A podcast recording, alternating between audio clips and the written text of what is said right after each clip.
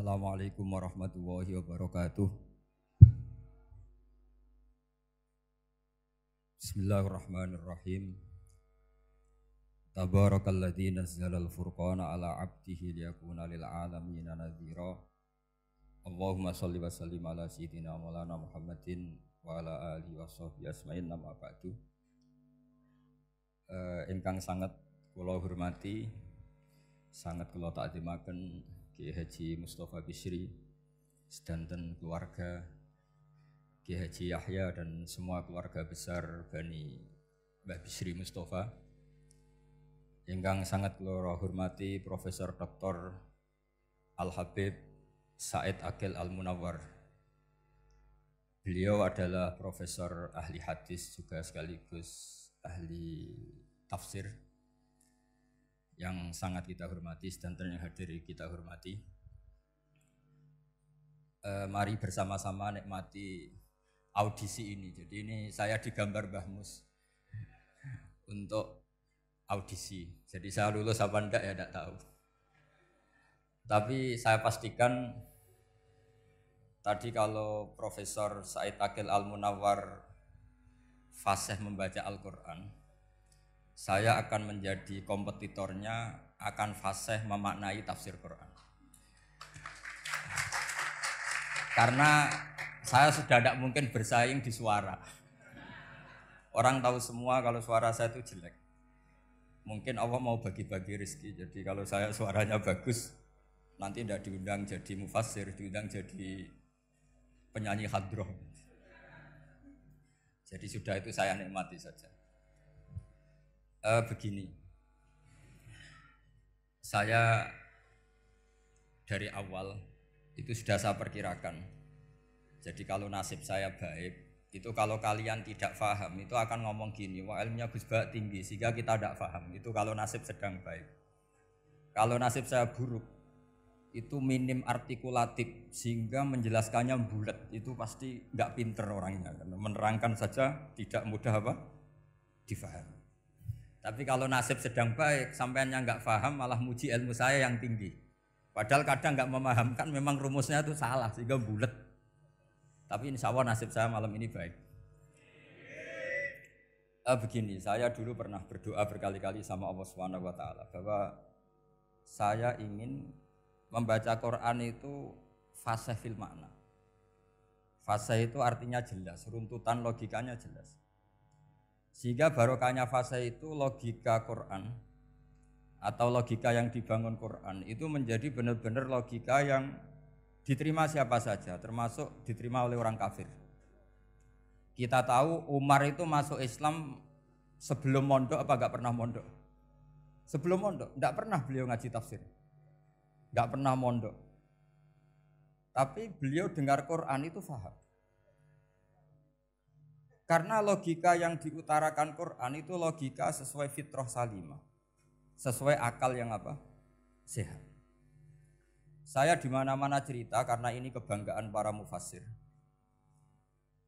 Ketika Jubair bin Mut'im bin Adi menceritakan bapaknya yaitu Mut'im bin Adi. Beliau adalah orang yang sangat pintar sekali sehingga di dilegasikan oleh kafir Quraisy untuk jadi negosiator di Asro Badrin. Jadi perang Badar itu kan ada Asro Badrin, orang-orang kafir yang ditawar Islam. Kemudian orang ini diutus untuk jadi negosiator. Singkat cerita pas datang ke Madinah, pas Rasulullah shallallahu alaihi wasallam baca surat Wat-Tur wa kitabim mastur fi rokim mansur sampai ayat am khuliqu min ghairi syai'in am humul khaliqun. Sampai ayat am khalaqus samawati wal ard. Di ayat itu Allah menceritakan kalau Tuhan-Tuhan yang kamu anggap Tuhan itu sebagai Tuhan, misalnya Lata, Uzza, Manat, gak apa-apa kata Allah. Tapi kata Allah saya minta bukti prestasi mereka apa kalau sebagai Tuhan itu. Apakah pernah ikut menciptakan langit bumi? Atau kalau gak bisa menciptakan urun kata Allah, urun semen saksak kata Allah, penting urun.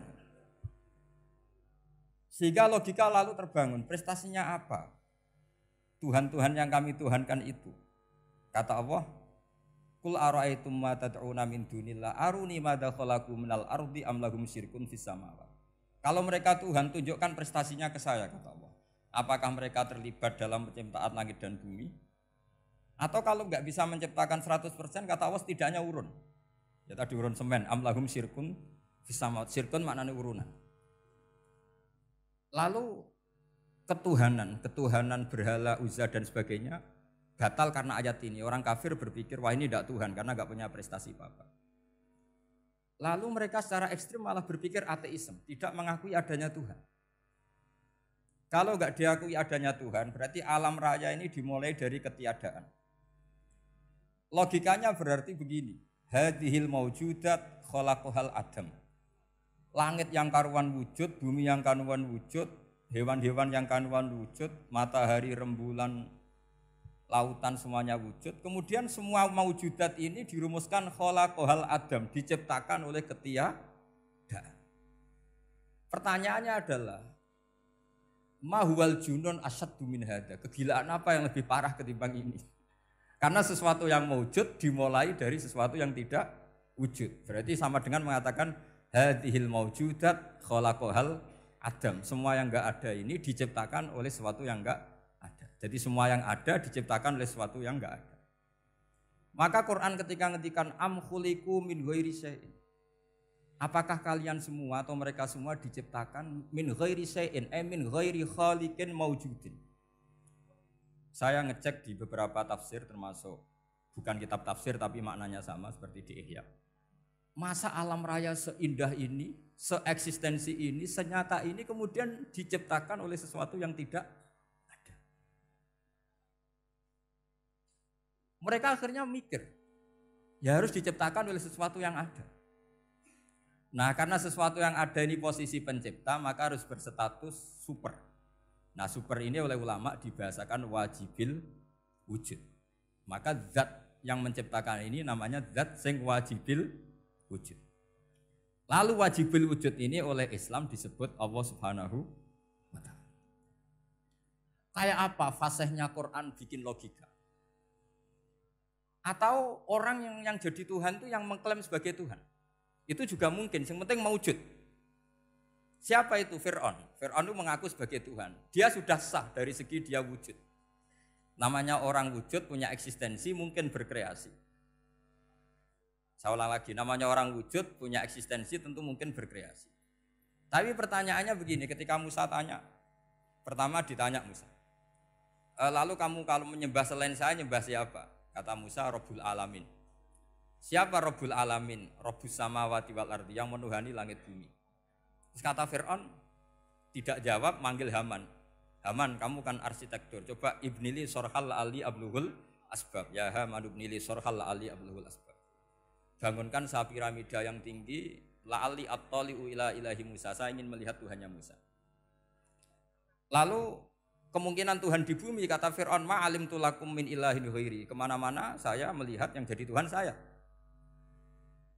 Musa ngerti kalau Fir'aun ini pekok cara bahasa Jawa itu. Itu menerangkan sifatnya Allah itu dengan sifat yang sederhana. Tapi justru dengan sederhana ini Fir'aun tidak bisa jawab. Terus Nabi Musa ganti argumentasi, Rabbukum wa Rabbu abaikumul awalin. Yang nuhani nenek moyang kamu, leluhur kamu. Itu terperangah, kagetnya bukan main Fir'aun. Karena para umatnya, para punggawanya lalu berpikir kalau ini Tuhan berarti buyut-buyutnya nggak ada Tuhan, kan Tuhannya datang terlambat. Makanya Pak Jokowi kalau dituduh P K I nggak terima. Saya ini tahun lahir tahun berapa gitu, pas ada P K I itu masih empat masih empat tahun, masa ada P K I balita. Ini enggak, ini ada Tuhan, Tuhan balita, Tuhan terlambat. Pertanyaannya adalah kalau Fir'aun itu Tuhan, lalu bapaknya, mbahnya, buyutnya, Tuhannya siapa? Makanya ketika Allah disifati Nabi Musa, Rabbukum wa Rabbu abaikumul awalin, yang nuhani nenek moyang kamu, itu kagetnya bukan? Dan semenjak itu banyak punggawa Fir'aun yang iman. Ini yang akhirnya nanti jadi waqala rajulun mu'minum min ali fir'auna yaktumu imanah. Atau yang menjadi ayat wajaa rajulun min aqsal madinati yas'a. Kenapa mereka menjadi iman? Karena logika Fir'aun Tuhan itu gugur, runtuh. Bisori khil hujjah, dengan logika yang sangat transparan. Jadi ini perlu belajar tauhid. Jadi kalau sampean sudah kalah suara, jangan kalah logika. Kalau sudah kalah suara, kalah logika, jangan kalah, tinggal mendengar saja kok tidak paham bangunnya gitu. Jadi ini sering saya utarakan. Or, makanya banyak ulama mengatakan fasihu ibaratil Quran itu bukan sekedar notnya atau sajaknya, kalau boleh dibilang sajak, tapi karena runtutan cara berpikirnya. Maka kelihatan sekali di tema-tema Quran, ketika nyifati Allah Rabbus Samawati wal Ardi tidak mengalahkan Firaun, justru dengan sifat yang ringan Rabbukum wa Rabbu Abaikumul Awalin bisa mengalahkan Firaun. Nah, kenapa sekarang orang tidak fasih baca Quran? Karena tadi perangkat perangkat itu itu tidak cukup. Saya berkali-kali matur, juga sering matur Mbah Mus. Saya itu masih sekarang masih belajar Al-Ibris, Mbah Misbah, Marbawi, semua khazanah tafsir, baik yang bahasa Jawa, bahasa Melayu itu masih saya pelajari. Termasuk saya pelajari lughatnya. Mulai lughat yang setengah benar sampai benar sampai macam-macam. Saya tadi matur sama Profesor Said Agil Al Munawar. Memang bacanya harus urut Said Agil Al Munawar. Karena sekali salah Said Akil Sirat. Sebenarnya enggak apa-apa, ini sama-sama orang alim. Cuma enggak tahu nasib di publik ini, enggak tahu saya ya, macam-macam lah gitu. Namanya orang banyak. Enggak usah dijelaskan. Tapi semuanya baik. Saya pernah ketemu Pak Said Akil Sirat itu bilang gini, "Gus, orang jadi wali itu sebabnya dua. Mungkin kalau kayak jenengan banyak pecintanya, yang doakan banyak. Kalau saya banyak yang benci, wah itu ngilangi dosa gitu kan." Batinku dasar wong alim bener woy. Jadi beliau nek mati memang itu. Karena babanya beliau itu sama dengan babah saya yang dari keluarga Kudus. Buyut saya itu Mbak Yu, kakaknya buyutnya Pak Sya'ta Kila. Jadi makanya jangan pernah benci orang alim. Orang alim bulet tau kaya apa itu masih saja punya alasan. Saya itu dengar Kiai Bisri, cerita Kiai Bisri itu tidak ada yang serius. Dulu ketika ada polemik haji yang mu'alim, itu orang kumpul semua di sini. Kata Kiai Bisri, sudah nunggu Mbah Fadol. Mbah Fadol sudah di rumah. Ngiranya orang itu ya Mbah Fadol rawuh diletek. Setelah lama Mbah Fadol tidak datang. Loh Kiai Bisri, Mbah Fadol tidak datang. Lah ya di rumah. Lah mana kok tidak ada? Ya di rumahnya sendiri. Karena beliau nggak pernah bilang di rumahnya. Orang saja yang kepikiran kalau itu rumah leteh. Itu mirip seperti guyonannya Rasulullah Shallallahu Alaihi Wasallam. Nabi itu kalau guyon itu tidak pernah bohong. Makanya di di tiba itu disebut wayam zahu walayakul ilahakon. Nabi itu ya guyon, tapi nggak pernah bohong. Yang bohong kan khayal kamu. Masyhur itu ada orang sepuh sowan Nabi. Di kitab saya itu perempuan, tapi di beberapa kitab lelaki. Saya tidak tahu pastinya berapa. Biasanya ahli hadis mentahmilkan taat dudul kisoten atau taat dudul wakiaten. Oke kita bayangkan tuh perempuan. Ya Rasulullah saya ini tergesa-gesa. Nanti takut kemalaman. Ini orang sepuh. Jadi jangan kamu bayangkan Nabi Suwani wong ayun nom nanti jadi hop. Orang sepuh. Oh di sini aja, tidak usah tergesa-gesa pulang kata Rasulullah. Nah nanti gimana? Saya jalan kaki ya Rasulullah sampai kampung saya itu nanti malam. Kata Nabi, la ahmilan naki alab hinnaqo. Santai saja nanti tak pinjemin anaknya unta. Kata perempuan tadi, ma fa'altu bibni naqo. Apa yang bisa saya lakukan dengan anaknya unta? Sudah tenang saja kata Nabi. Setelah mau pulang disiapkan unta, ya unta tua, unta layak dinaikin. Ya Rasulullah ini kok unta tua, katanya anaknya unta. Nabi dengan santai, oh masih tua ya anak unta. Jadi itu menafsirkan anak unta cilik itu kan pikirannya kamu kan.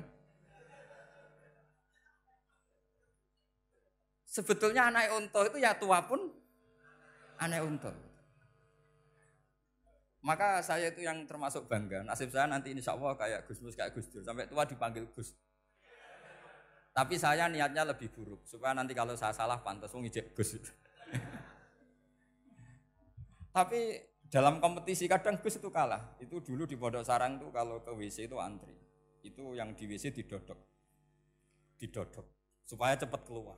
Ayo cepat keluar, saya Gus. Dikira teror Gus itu yang di W C menjadi takut. Yang dalam W C gak kalah, saya malah kiai. Jadi memang kacau, kalau sudah logika itu kacau.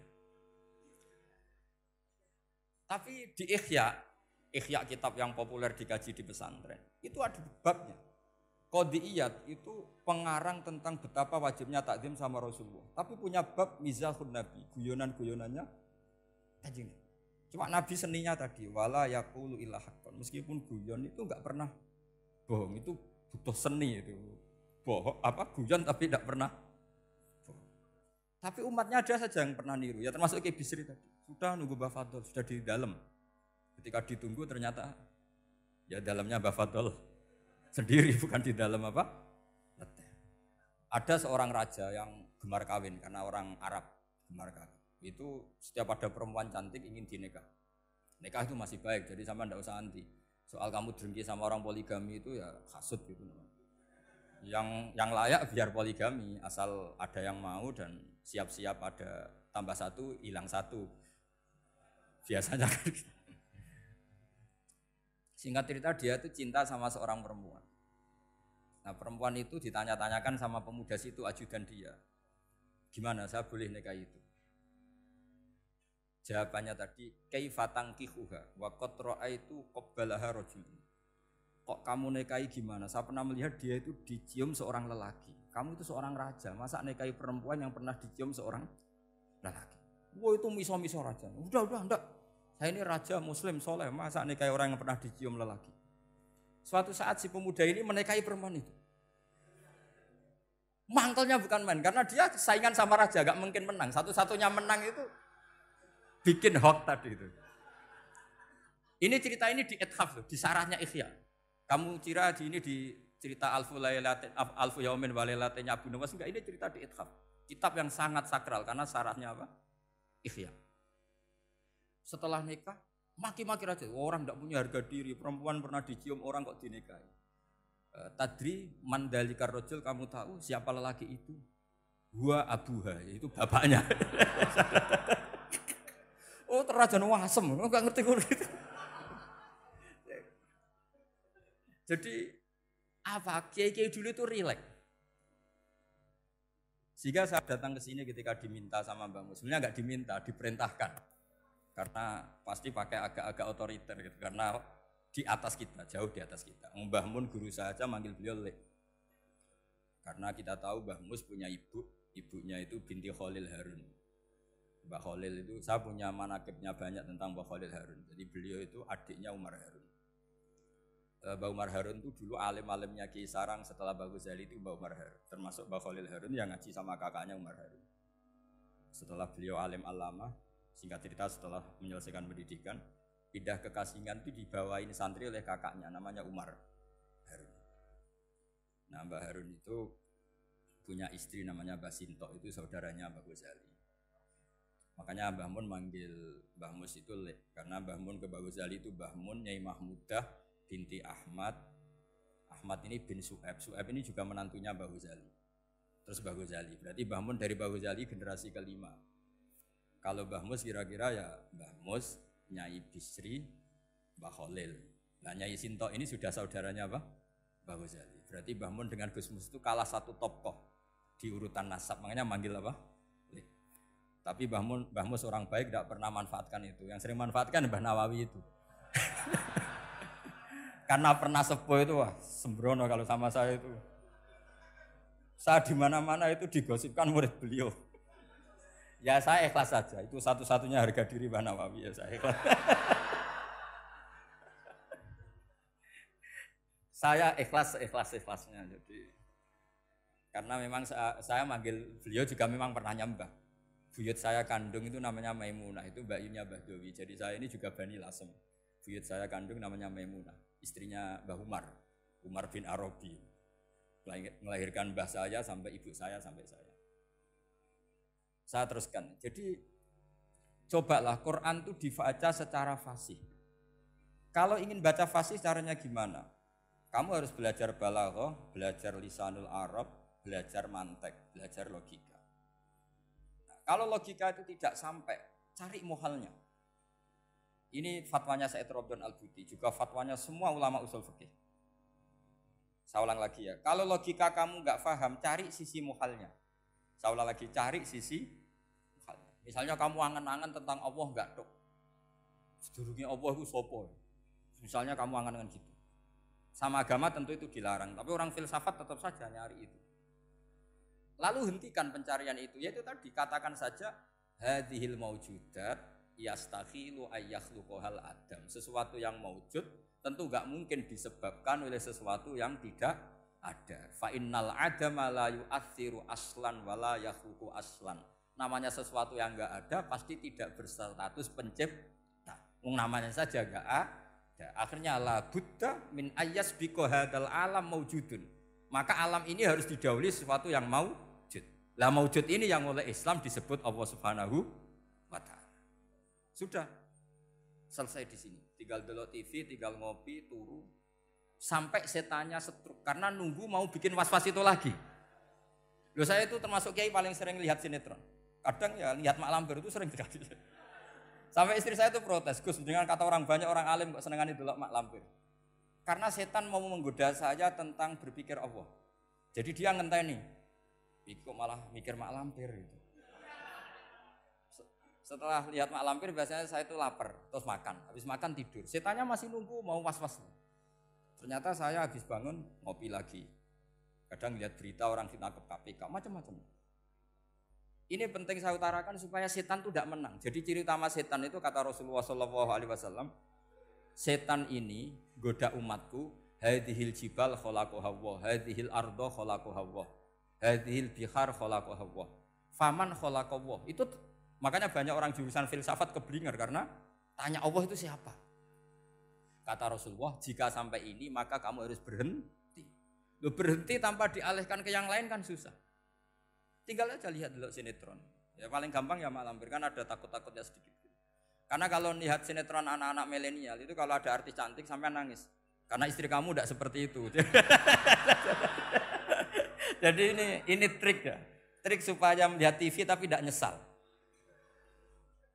Makanya saya milihnya Angling Darmo, Mak Lampir. Ya saya nggak mikir maknanya, butuhnya setan bin mangkol itu. Karena ngenteni saya mikir itu ternyata tidak mikir itu lagi. Jadi makom saya itu beda, sama-sama lihat sinetron. Mungkin saya jadi wali karena lihat sinetron. Mungkin ya. Makanya banyak wali itu gak bisa diduga. Banyak orang jadi wali itu justru karena makan. Justru karena melakukan hal-hal yang cara orang banyak itu salah. Itu Abu Yazid Al-Bustami itu pernah pernah tanya sama Allah. Kak Haman gak usah bayangkan caranya tanya gimana. Enggak wali ya enggak tok. Sudah enggak usah tanya itu.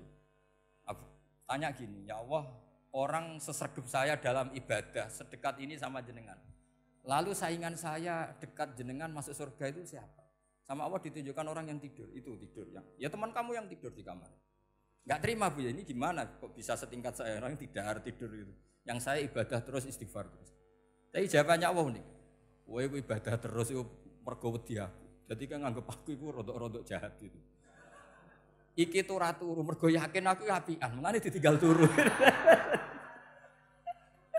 Jadi sampean jangan tiru makom saya ketika tidur.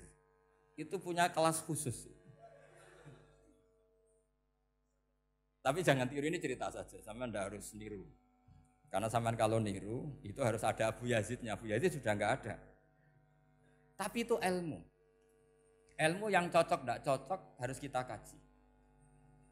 Saya tadi jagungan sama beliau, sama Profesor Sayyidah Khadijah Al Munawar. Beliau cerita e, sebetulnya sekolahan saya itu tentang usul fikih, tapi terkenal saya Profesor Tafsir. Tapi saya suka ilmu usul fikih, meskipun korbannya ya banyak. Biasanya orang jadi liberal gara-gara ya usul fikih. Sebenarnya nggak perlu dipikir lah itu itu macam-macam.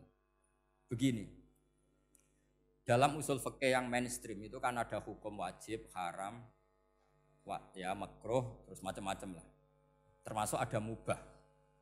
Mubah itu boleh dilakukan, boleh ditinggalkan. Dalam ilmu usul fikih sebetulnya definisi mubah boleh dilakukan, boleh ditinggalkan itu salah. Karena begini, setiap Anda melakukan sesuatu yang mubah, pasti di saat itu meninggalkan sesuatu yang haram. Saya ulang lagi ya. Itsma min mubahin illa wa yatahaqqaqu bihi tarku haramimma. Semua teks di lubul usul seperti itu. Memang saya hafalkan, karena ini cara saya jadi wali yang mudah murah. Ithma min mubakhin illa wa yatahaqqaqu bihi tarku haramimma. Fa yatahaqqaqu bisukun tarkul qatli wa bisukut tarkul qadzaf. Terus beliau membuat sekian contoh. Hukum mubah itu kata ulama yang lain kan boleh dilakukan, boleh ditinggal. Itu tidak benar. Mubah itu ya wajib. Karena setiap kita melakukan mubah, maka saat itu berarti kita meninggalkan barang haram. Coba orang tidur artinya apa? Tidak zina, tidak maling, tidak selingkuh, tidak mabuk. Sampean di pondok nikmati jagungan, rokokan, ngopi. Artinya nikmati rokok, nikmati kopi. Tidak menikmati tontonan di bar. Makanya kita berharap malaikat itu belajar usul fikih sehingga sehingga ketika kita rokok di pondok dilihat hada taroka melihat bar, wahada taroka melihat dangdutan. Wah, jangan sampai malaikat bilang gini, dasar kere rakra delok. Itu repot kalau sampai bergerak gitu. Nah, kalau mubah itu artinya tarkul haram. Tarkul haram itu wajib apa sunat? Wajib kan? Berarti setiap orang melakukan mubah, hakikatnya melakukan wajib. Dan itu artinya dapat pahala. Pahala. Salahnya sampean ngajini rahatam, jadi ngelakoni mubah itu mengira tetap mubah. Maka berbahagialah orang yang ngajinya khatam. Makanya setahu saya kiai-kiai Mbah Mun ya sering guyon. Setahu saya Mbah Mun kalau ketemu Mbah Mus ya guyon terus. Guyonnya ini adalah waminal kutbi kata kata Imam Ghozali. Kutbu hadatin al istilzat bil mubahat. Poros agama ini pada akhirnya adalah nikmati sesuatu yang dibolehkan Allah Subhanahu. Orang itu kalau fasik mau makan siang aja kalau nggak ditemani perempuan cantik nggak bisa makan. Mau jalan-jalan kalau nggak ditemani perempuan cantik tidak bisa jalan-jalan. Kalau kiai-kiai itu enggak. Gojlok-gojlokan wis seneng ora karuan. Dulu terkenalnya Kiai Bisri, kiai-kiai diundang katanya mau ada menteri. Ternyata menterinya ya beliau tidak masakan tok di sini. Karena maknanya menteri itu pembantu presiden. Semua kita adalah bantu presiden terlaksananya kedamaian itu. Loh iya kan? Saya berkali-kali ngomong di mana-mana. Apa artinya menteri pertanian kalau kita tidak nanam padi? Mbok pinternya kayak apa tetap nggak ada ketahanan pangan. Sekarang menjadi ketahanan pangan itu rumusnya menteri apa karena petani mau menanam padi. Itu hakikatnya membantu presiden dalam ketahanan pangan. Cuma petani lebih keren karena tidak butuh digaji. Kalau menteri ya, ya keren tapi kurang keren karena masih dapat apa? Gaji. Agak tunggalil anak mikir untuk gaji. Nah petani ndak mikir nggak dapat gaji. Oh, itu keren. Selalu rakyat lebih keren dibanding pejabatnya. Memang gitu aturannya begitu. Aturannya begitu. Kamu saja yang kurang syukur. Jadi rakyat tuh gremeng. Enak jadi menteri. Ya, ya sudah itu hak kamu. Tapi saya tidak berpikir seperti itu. Maka saya ulang lagi. Saya ulang lagi ya. Kenapa saya ngomong seperti ini? Supaya tadi saya sudah bilang, saya sudah enggak menang dalam suara. Harus menang dalam logika. Karena ini audisi. Ini, ini audisi. Digambar Mbah Mus, nanti yang menang siapa tidak tahu. Tadi Pak Muat, sekarang saya, kemarin-kemarin Gus Baha nggak tahu saya, nanti masuk nominasi apa enggak, nggak tahu. Begini, kalau artinya fi'lul mubah itu tarkul haram, saya ulang lagi, kalau fi'lul mubah itu artinya tarkul, maka mubah ini spesial, spesial sespesial-spesialnya. Sehingga Allah kadang ngendikan sederhana sekali, wa min ayatihi manamukum billaili wan. Termasuk ayatnya Allah adalah kamu ditegur tidur malam hari maupun siang hari. Kalau kamu enggak malam hari, subuh hari, pagi hari, siang hari. Kenapa dihitung wamin ayatihi? Sekarang kalau ada pakar medis, pakar kesehatan bilang ini kalau kurang istirahat mati, kalau kurang istirahat jantungan. Berarti tidur adalah menghilangkan penyakit jantung. Obat paling mandi dengan orang rutin tidurnya itu masih mandi orang rutin tidurnya. Kamu beli obat harganya satu miliar, tapi nggak pernah tidur tiga hari. Tetap takobal Allah minna minkum takobal ya karim. Maka yang penting itu obatnya apa tidurnya? Tidurnya yang dibantu obat. Tapi kalau obat tok nggak dibantu tidur, masih masih sakit. Berarti penting mana tidur sama obat? Karena penting tidur wamin ayatihi. Orang kayak sampean sering delok YouTube, delok gambar macam-macam. Barokah mana dengan tidur? Wong nak melek meripati delok macam-macam. Barokah tidur. Jadi tidur adalah perlawanan terhadap keinginan melakukan haraman. Ya, saya ulang lagi, tidur itu adalah perlawanan terhadap keinginan melakukan keharaman. Jadi kalau mau tidur nyati gini, ya Allah siap tidak berangan-angan tentang maksiat terus tidur. Oh, itu wamin ayatihi. Jangan kok gak di duit terus ngombe sing akeh ben iso ngantuk. Wah ini ini tidur yang untuk melawan kemiskinan. Supaya lupa utangnya tidur, lupa kasusnya itu tidak akan jadi wali yang seperti itu. Kalau jadi wali tak gugat itu. Nah, sehingga karena mubah itu tarkul haram, Allah itu sering menghitung ibadah yang super itu halal mubah. Misalnya Allah ngendikan kulu washrobu, kamu harus makan. Sekarang gini, jaga kesehatan itu wajib tidak? Wajib. Kalau saya tidak sehat tidak bisa ngaji di sini. Apalagi Mbah Mus kalau nggak sehat ditunggu orang se-Indonesia fatwanya. Dan di antara cara sehat kamu harus makan. Kalau nggak makan sakit. Lalu makan dengan posisi menyehatkan orang yang bisa fatwa, bisa mulang, bisa macam-macam. Posisi ini super apa tidak super? Super. Maka Allah kadang sederhana ngendikan ibadah itu kulu wasrobu jom kowe yo mangan yo. Tapi ayat ini menjadi tidak hebat kalau dibaca orang tidak pernah ngaji, nggak pernah ngaji usul fikih. Pangeran piye toh? Dirimo ngongkon mangan kowe dikongkokno kulu. Wis ora usah ngono yo wis mangan. Rusak Quran kena makna niku rusak. Kamu tahu superiornya ayat kulu wasrobu kalau belajar fa inna fi'lal mubah berarti tarkul haram karena saat melakukan mubahnya tarkul haram. Dan tarkul haram itu penting. Sekarang gini, merusak diri sendiri haram apa enggak? Haram. Untuk supaya tidak rusak kamu harus makan. Berarti makan wajib apa sunat? Wajib. Lho sing haram itu kalau tulung piring dintekno. Nah, dengan cara pemaknaan seperti ini, Quran akan superior. Bahkan di ayat-ayat yang kelihatannya sederhana, kulu washrabu wala tusrifu. Ketika Nabi Musa dimenangkan mengalahkan Firaun, itu Allah firman pertama gitu. Kamu harus makan mimma rozaqnakum. Cuma syaratnya wala tatghaw fihi fayakhillu alaikum ghadab. Kalau kamu berlebihan nanti dapat ghadab saya. Nah khawatir saya kalau ilmu ini sudah hilang, terus ayat-ayat yang biasa tentang kemanusiaan dikira biasa. Padahal ayat ini super, misalnya nikah. Nikah itu oleh Allah, perempuan yang kita nikahin, itu oleh Allah disebut surga. Saya punya bukti, misalnya gini ayat ya, wala tangkihul musyrikati hatta yu'min, wala amatum mu'minatun khairum min musyrikati walau a'jabatkum. Terus terusannya ayat, wala tangkihul musyrikina hatta yu'minu. Wala abdu mu'minun khairum min musyriki walau a'jabakum. Terusannya ayat itu ulaika yad'una ilan nar. Para musyrikah yang ingin kamu nikahi karena mereka non muslim atau kafirah atau musyrikah itu hanya mengajak kamu masuk neraka. Maksudnya ngajak itu kan bisa saja kamu tertarik perempuan tadi sampai kompromi merubah akidah kah? Terusannya ayat wa waw yad'u ilal jannah. Harusnya dengan perpandingan kamu jangan menikahi musyrikah. Logika perbandingannya kan wawaw yad'u ila nikahil mu'minah.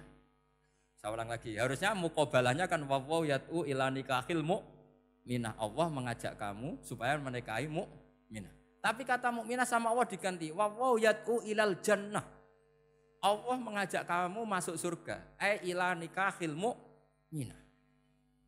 Artinya gini, setiap kamu hubungan intim sama istri kamu, itu adalah menjadi kamu tidak zina.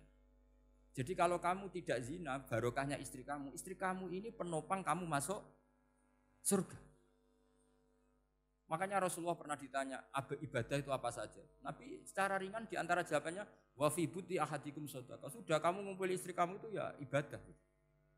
Terus kata sahabat-sahabat, ya Rasulullah ayati ahaduna syahwatahu wa walahu ajrun. Yang benar saja Rasulullah, masa urusan gitu dapat pahala? Nabi jawabannya ya enteng, alaih salawadu'aha fi haromin aka'ana alaih wisrun, kalau dia salah yang dikeloni kan ya dosa. Berarti kalau ngeloni yang benar juga pahala. Berarti istri kamu itu jannah surga. Cuma jannah yang agak aneh, karena rewel itu, itu agak aneh. Jadi itu jannah yang agak aneh. Maka supaya jannah ini tidak aneh, kata Rasulullah itu cara ber... suami istri itu kata Rasulullah halla jariyatan tula ibuka wa tula ibuka. Sebagian riwayat halla jariyatan tudhahikuha wa tudhahikuka. Kamu cari perempuan yang gampang guyon, gampang rilek. Mula abah itu rilek, mudhahaka ya rilek. Saya berkali-kali cerita, saya ini termasuk orang yang enggak pernah diskusi penting sama istri saya. Karena takut tegang. Biasanya kalau tegang itu yang suaminya kalah. Jadi saya itu enggak pernah diskusi penting. Saya kemarin mau ke Pasuruan ya, mau ke Peloso itu ditanya, mau kemana? Ya tidak tahu. Terus pulangnya kapan? Ya gak tahu. Wong kok rah-rohan. Ya saya seneng saja. Enggak roh itu artinya kan bodoh. Orang bodoh itu enggak mukallaf, artinya enggak dosa kata saya. Jadi saya ngambil hikmahnya saja. Karena takut. Ditakoi kok jawabannya ora jelas. Uh, orang jelas itu misteri. Memang dunia itu penuh misteri. Pokoknya tak itu. Pokoknya yang kira-kira itu jadi tidak penting. Rasulullah tuh kalau debat sama istrinya ya milah gitu, milah mula abah mudohaka. Saya punya sekian cerita. Betapa Rasulullah tuh rileks ngadepin cemburu-cemburunan. Sayyidah Khadijah tentu orang yang super bagi Rasulullah. Sampai ketika adiknya Sayyidah Khadijah, kalau nggak salah namanya itu Halah itu, kalau datang itu Rasulullah tuh menjamu karena mengingatkan suara Khadijah. Kalau muji Khadijah itu sudah langit Rasulullah. Sehingga Aisyah itu cemburu. Bagaimana Anda selalu muji Khadijah? Waqat abdalakawa khairan minha. Allah mengganti yang lebih cantik ketimbang Khadijah dan lebih muda. Maksudnya Aisyah. Kenapa masih muji yang sudah meninggal? Tua lagi kan.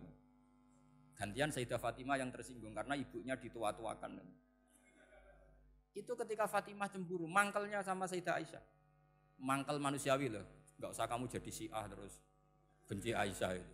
Karena kalau kamu jadi benci Aisyah berarti kamu nganggap Aisyah itu salah. Dan itu efeknya di Rasulullah, berarti Rasulullah milih istri yang salah. Makanya kita ini madzhabnya ahli sunnah. Abu Bakar tidak mal'un. Kenapa tidak mal'un? Kalau kamu bilang Abu Bakar mal'un berarti Rasulullah salah pilih teman. Umar tidak mal'un karena Rasulullah pasti milih teman yang benar. Begitu juga milih istri yang benar. Dalilnya tidak usah jauh-jauh. At-thayyibatu lit-thayyibi. Atyabut thayyib tentu Rasulullah. Berarti istrinya pasti toy, thayyibah. Jadi madzhab ahli sunnah dalam madzhab sing jelas-jelas min baini farsi wa damil labanan khalisan sa'iwal lisan. Jadi kalau kamu cari logika gampang saja. Nabi itu thayyib, bahkan atyabut thayyib. Padahal kata Allah at-thayyibatu lit-thayyibin. Ya jelas ya.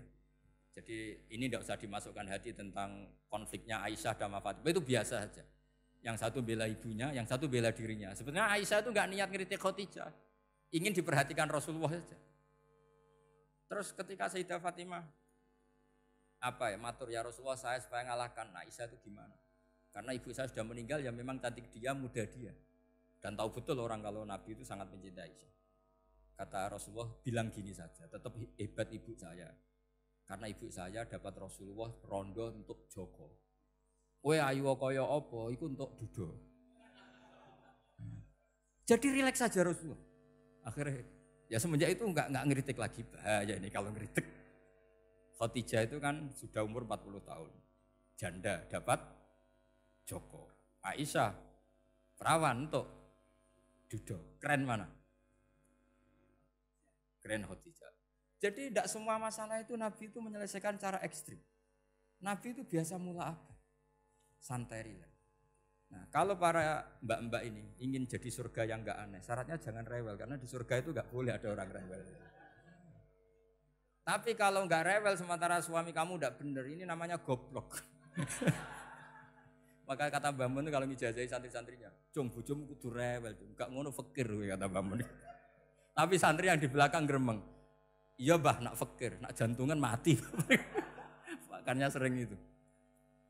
Jadi di antara ulumil Quran itu ada istilah maudhi'ul mudmar mengganti maudhi'ud dhamir atau maudhi'ul lafzi menggantikan lafdan akhar. Itu memang agak jelimet di ilmu tafsir, tapi bagi pelakunya itu menjadi gampang. Ya tadi, ketika Allah melarang nikah hal musyrikah, saya ulang lagi. Ketika Allah melarang nikah hal musyrikah, normalnya perbandingannya kan wawahu yad'u ila nikahil mu'minah. Tapi sama Allah digenti. Wa wa yad'u ilal jannah. Itu menunjukkan bahwa nikahul mukminah adalah al jannah. Karena kamu hubungan intim ya ibadah. Diwamuk kowe sabar ya ibadah. Nafaqoh ya ibadah. Neng-nengan gejatan senjata juga ibadah. Seru Kang, neng-nengan itu seru.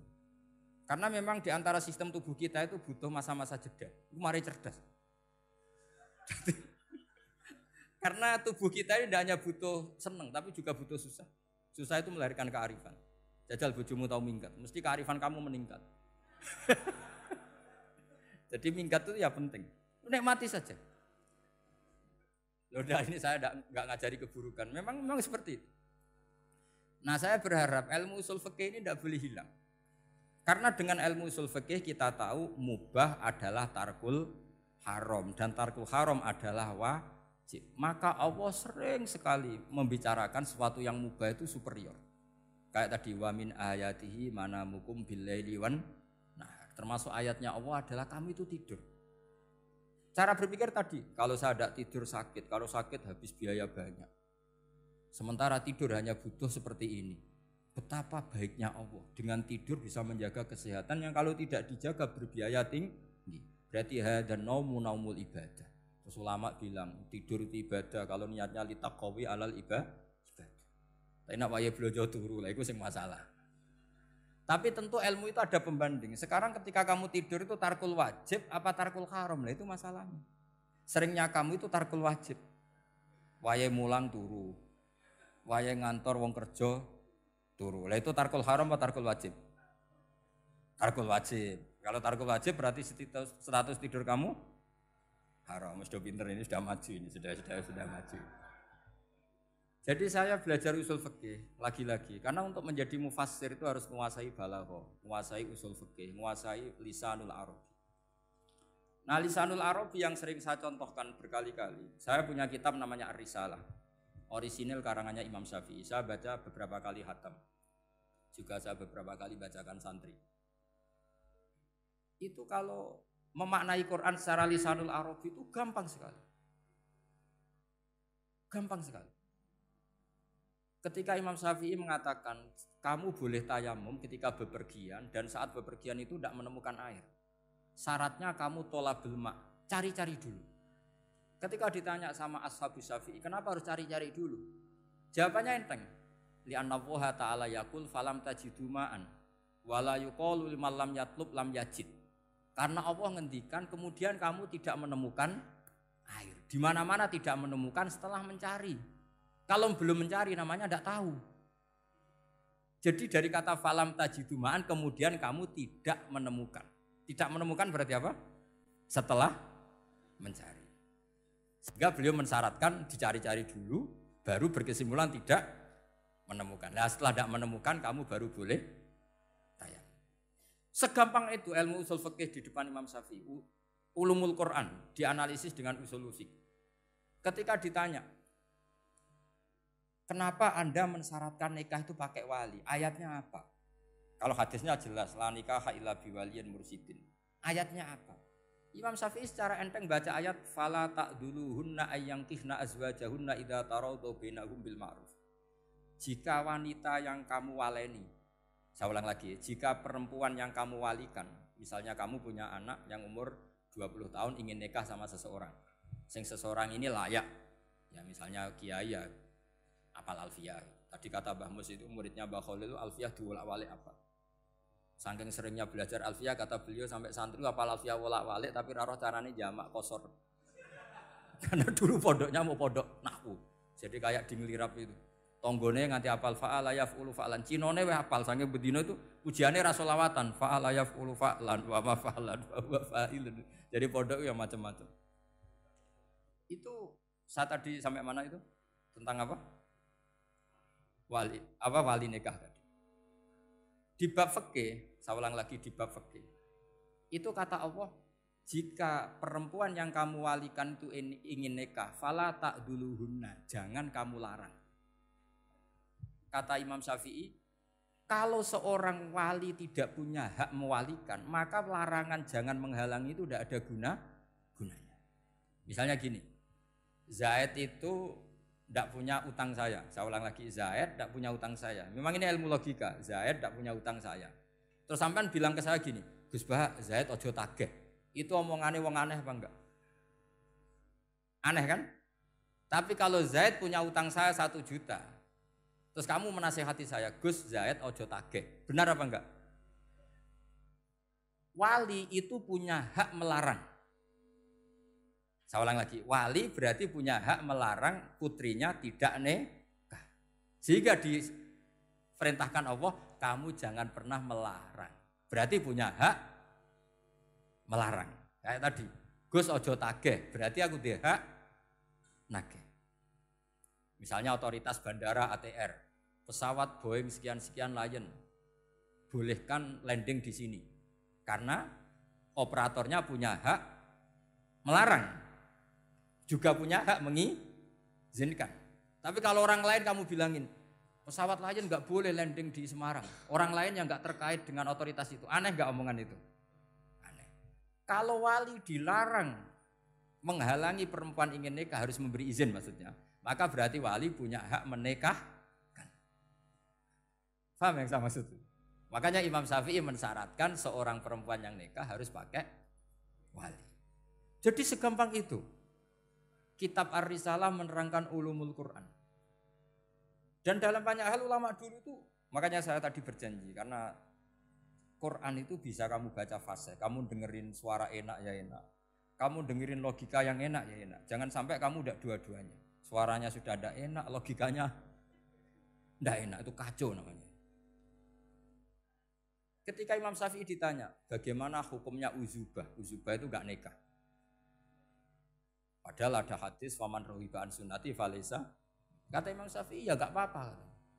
Kenapa? Fa inna wa ta'ala dzakara abdan sholihan wa qala wa sayyida wa hasura wa nabiyya minas sholihin. Allah menyebut nabi yang soleh, dan diantara nabi yang soleh itu ada yang berstatus hasur. Hasur itu tidak ada keinginan sama perempuan, akhirnya tidak nikah. Berarti tidak nikah itu boleh karena ada nabi yang tidak nikah. Segampang itu dulu. Saya punya kitab, saya ini baru gencar-gencarnya kampanye kitab Syajaratul Ma'arif. Karena memang kitab itu bagus, menurut saya simpel dalam memahami Quran. Jadi anggap saja ini bentuk penghormatan saya sama Kiai Bisri yang sudah mengkhidmati, mengenalkan ulumul Quran lewat apa? Tafsir apa? Al-Ibris. Yang enggak Kiai Misbah punya tafsir Al-Iqlin. Memang dua beliau itu, kalau yang satu ngarang terjemah Alfiah, yang satu yang ngarang satu. Ini dua kutub yang berbeda, yang satu sangat rileks, yang satu sangat seperti itu. Nggak usah diterjemah nanti jadi repot. Itu apa ulumul Quran yang ditulis Syajaratul Ma'arif itu gampang sekali. Misalnya begini, beliau bikin judul Babu Nafil Ibad Bikulil Bilad. Bab seseorang harus manfaat kapan saja dia berada. Itu terus beliau qala ta'ala wa ja'alani mubarokan ainama kuntu. Ciri utama para nabi itu ngendikan wa ja'alani mubarokan ainama kuntu. Saya dijadikan di mana-mana itu berkah. Jadi seseorang hidup harus di mana-mana manfaat. Terus ketika beliau ngendikan babun la yutraqul haqqu li ajlil batil, bahwa kebenaran tidak boleh ditinggalkan hanya karena ada banyak kebatilan. Beliau terus ngendikan inna sofal marwata min sya'airillah faman hajjal baita wa atamara fala junaha alaihi ayat tawafa bihima. Jadi di sofa itu ada berhala namanya Isaf, di Marwah ada berhala namanya Nailah, atau sebaliknya, pokoknya Isaf dan Nailah. Terus sahabat kalau mau sa'i itu merasa dosa karena harus melewati berhala-berhala itu, sehingga mereka tanya ya Rasulullah, saya ini tetap tawaf enggak padahal di tempat-tempat itu ada berhala? Terus kata Allah tetap tawaf. Nah, tetap tawaf ini artinya apa? Melakukan barang hak meskipun di situ banyak kebati, kebatilan. Itu manhajnya para orang-orang alim kita. Mbah Mun, Mbah Mus itu ya berkawan sama orang yang macam-macam. Kamu tidak usah ngeritik, itu fikihnya sudah kelas tinggi. Fikihnya tuh la yutrakul haqqu li ajlil batil. Saya di mana-mana cerita. Saya punya kitab namanya Khilyatul Awliya wa Tabaqatul Asfiya. Itu syarat kamu kalau daftar wali harus punya kitab itu. Khilyatul Awliya wa Tabaqatul Asfiya. Itu karangannya Abu Nu'aim al-Asfihani. Kitab itu yang jadi indukan Ihya ketika menyebut manaqibul akhyar. Kita tahu Ihya kalau bab tasawuf mengikuti Kutil Qulub yang dikalang Abu Thalib al-Makki. Kalau fikih tentu beliau mengikuti Imam Haromen gurunya, yaitu kitab Nihayatul Matlab fi Dirayatil Madhab.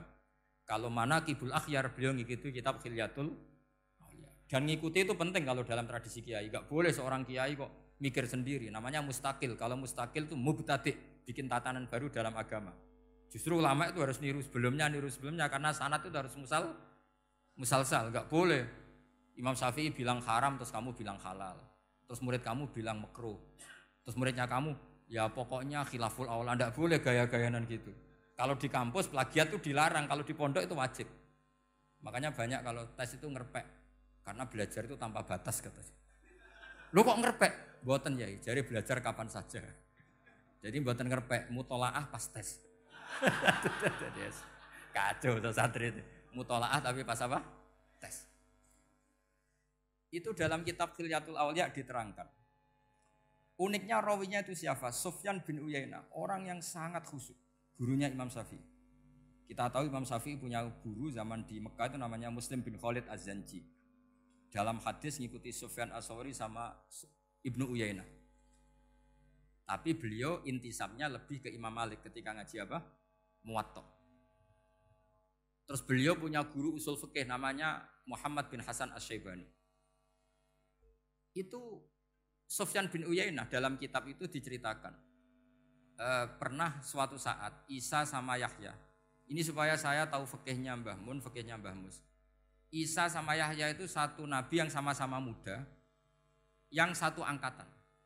Saya berkali-kali cerita, nabi yang satu angkatan itu ada tiga, tapi yang dua ini nggak level, yaitu Ibrahim dan Lot. Tapi gak level karena Lot itu adalah pernah keponakan siapa? Ibrahim. Musa dan Harun, tapi Harun itu gak levelnya Musa karena dia jadi nabi berdasar proposal Nabi Musa. Jadi Nabi Musa itu alsak, agak pelak, sehingga beliau kalau menjelaskan kesulitan, terus pakai jubir. Makanya kemarin-kemarin itu ada wali yang kalau ngomong pakai apa? Jubir. Akhirnya Nabi Musa ngendikan apa? Waj'alli waziram min ahli Haruna akhi usdud bihi azri wa asyrik hufi amri. Ya Allah, saya ini lisannya agak pati fasih, tolong Harun sing huwa afsahu minni lisanan, yang lisannya lebih fasih tolong jadikan nabi. Sama Allah dituruti, Harun jadi apa? Nabi. Tapi yang dapat wahyu Musa, jadi dia hanya jubir. Makanya seangkatan tapi tidak level. Yang seangkatan level itu hanya Yahya dan Isa. Nabi Isa kita tahu berstatus wa yukallimun nasa fil mahdi wa kahla. Jadi mulai kecil sudah pinter. Nabi Yahya ya gak kalah keren. Ya Yahya khudil kitab bi quwwah wa atainal hukma sabiyah. Ketika kecil sudah pintar. Jadi ini rivalitas dalam ilmu. Makanya khilaf itu penting. Jangan gontok-gontokan berarti ra tau ngaji. Khilaf itu penting. Nabi Yahya itu kalau jalan-jalan sampai Nabi Isa, itu yang Nabi Yahya mesti tanya. Aina khiyarun nas? Rumahnya orang baik mana? Saya mau nginep di situ. Mesti tanya gitu kalau di satu perkampungan yang yang beliau-beliau sedang jalan-jalan. Tapi kalau Nabi Isa tanyanya aneh. Aina syirarun nas, wong sing elek-elek manggone nang ndi? Akhirnya ini kan terjadi debat, tapi karena sama nabinya ya ndak debat kusir terus, kubu-kubunan kosong berapa sama kosong berapa, ndak ini sama. Ya sama-sama kosong-kosong, sama-sama orang ikhlas itu kosong-kosong. Sama-sama terus debat, debat kecil. E, kenapa kamu tanya aina khiyarun nas? Mana orang-orang baik? Jawabnya Nabi Yahya, ya kumpul orang baik itu enak, nyaman, teduh, enak lah. Nah kamu kenapa kok tanya mau nginep di aina syirarun nas? Ana nabiyun, ana tabibun, udawil mardu. Saya ini dokter, nabi itu dokter. Di mana-mana dokter menyembuhkan yang sakit. Kalau Anda peneliti penyakit, cari daerah yang banyak endemik penyakit apa yang daerah sehat? Daerah yang kena endemik penyakit. Tapi problemnya Anda sendiri berpenyakitan, kalau ke situ tambah nemen. Ya, itu. Ya sama. Kalau kamu kira-kira tidak kuat ya jangan kumpul orang yang seperti itu, kamu tidak kuat kan, malah katut. Tapi fikih-fikih kiai-kiai kita, guru-guru kita, berteman orang macam-macam tenang saja. Karena mereka kekuatan kesalehannya sudah absolut, sudah kuat sekali. Ya tentu bi'aunillah wa bitaufiqih. Sehingga kamu tidak usah meki para guru-guru kita. Saya pernah didhawuhi Mbah Mun. Ya Jong, ya aku wis ketemu Megawati. Piye-piye Indonesia kudu damai. Engko nak tukaran ya repot. Jadi yo piye, aku yo kiai. Artinya beliau harus ketemu karena untuk supaya Indonesia itu damai. Beliau anggap saja makili religius, Bu Mega makili apa? Nasional. Dan Indonesia damai itu kalau ada kerjasama antara kaum nasionalis dan kaum apa? Religi. Jadi yang namanya damai itu penting sekali. Sampai Rasulullah itu pernah berdamai sama orang yang jelas-jelas kafir. Apalagi Indonesia belum sampai seperti itu. Yaitu kita tahu dalam Sulhul Hudaybiyah Nabi berakad damai sama Suhail bin Amr, padahal kafir. Nah, kalau kamu Qur'annya sudah seperti itu, maka Qur'an itu punya kekuatan yang luar biasa.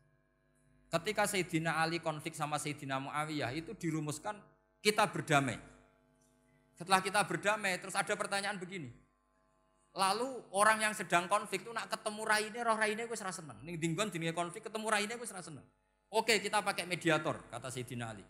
Akhirnya Sayyidina Ali pakai mediator, Muawiyah pakai mediator. Terus orang Khawarij bilang, dalilnya apa mediator itu? Enggak ada Qur'annya. Itu orang Khawarij. Sama nggak usah tanya, kalau orang sekarang yang apa Gus? Wah itu mari fitnah, itu provokator berarti tanya gitu. Singkat cerita terus Sayyidina Ali itu agak marah. Karena beliau terbentuk oleh Quran. Itu spontan Sayyidina Ali baca ayat wa in khiftum shiqaqa bainihima fab'atsu hakaman min ahli wa hakaman min ahliya. Jika suami istri menghadapi konflik, di mana-mana konflik roh raine kan gak seneng. Maka yang keluarga lelaki kirim mediator, yang keluarga perempuan kirim. Terus dari Sayyidina Ali wa ummatu Muhammad a'dzamu min amri rajulin wa imra'atin. Umatnya Muhammad lebih serius ketimbang urusan lelaki dan perempuan. Wong suami istri saja kalau konflik butuh mediator, apalagi hadhil ummah. Segampang itu mereka istidlal. Jadi mediator dalilnya mana ya? Dalilnya wa in khiftum shiqaqa bainihima fab'atsu hakaman min ahli wa hakaman min ahli. Dulu Quran itu seperti itu. Nah sekarang problemnya Quran itu tidak dikaji seperti itu sehingga fasihul ibarat atau fasihul akli atau balaghatut ta'aqqul itu enggak ada. Makanya saya ini pengagum kitab Ibnu Hajar al Asqalani yang nyarai Bukhari. Kata Ibnu Hajar al Asqalani termasuk mukjizatnya Quran adalah al-iltizat al-akli. Akal itu menjadi nyaman. Itu uniknya yang dicontohkan seperti ngaji saya malam ini. Misalnya Allah ngendikan am khuliqu min ghairi syai'in, yang namanya maujudat tentu diciptakan sesuatu yang maujud. Karena akal akan tersiksa ketika dicekoki gini. Hadhil maujudat khalaqahal adam.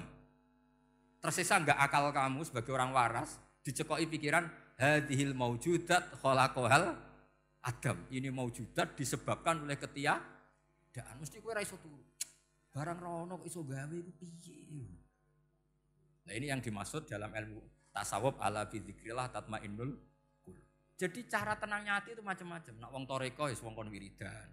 Nak kaya kula rada ahli akal, wis meneng. Alhamdulillah di pangeran sing wujud. Berarti hadil maujudat khalaqahal maujud. Berhubung maujud ini pencipta berstatus super. Super itu dalam agama disebut wajibul wujud atau musabbibul asbab atau kausa prima mboh lah sauni-uni. Sing penting iku ora hadil maujudat khalaqahal adam. Makanya kata beliau Nabi itu bukan sekedar jamal suratan, ganteng secara e, perawakan, secara fisik enggak. Tapi juga Nabi punya jamalul akal. Akalnya itu nyaman. Yaitu kita disuruh iman dengan sesuatu yang memang kita nyaman. Seperti kita disuruh iman bahwa alam ini diciptakan oleh Allah, oleh al-mawjud yang super. Kan terus nyaman. Coba kalau kamu diajarin Islam, alam ini yakini yang menciptakan adalah ketiadaan. Oh kamu kuliah sampai profesor, sampai dokter pusing, ini ajaran apa? Sesuatu yang tidak ada, menyebarkan sesuatu yang ada. Yaitu namanya termasuk ajaran ini indah karena ada al-iltizat al-akli. Kenyamanan apa? Berpikir, karena terusnya. Ya saya kira demikian ini audisinya selesai. Assalamualaikum warahmatullahi wabarakatuh.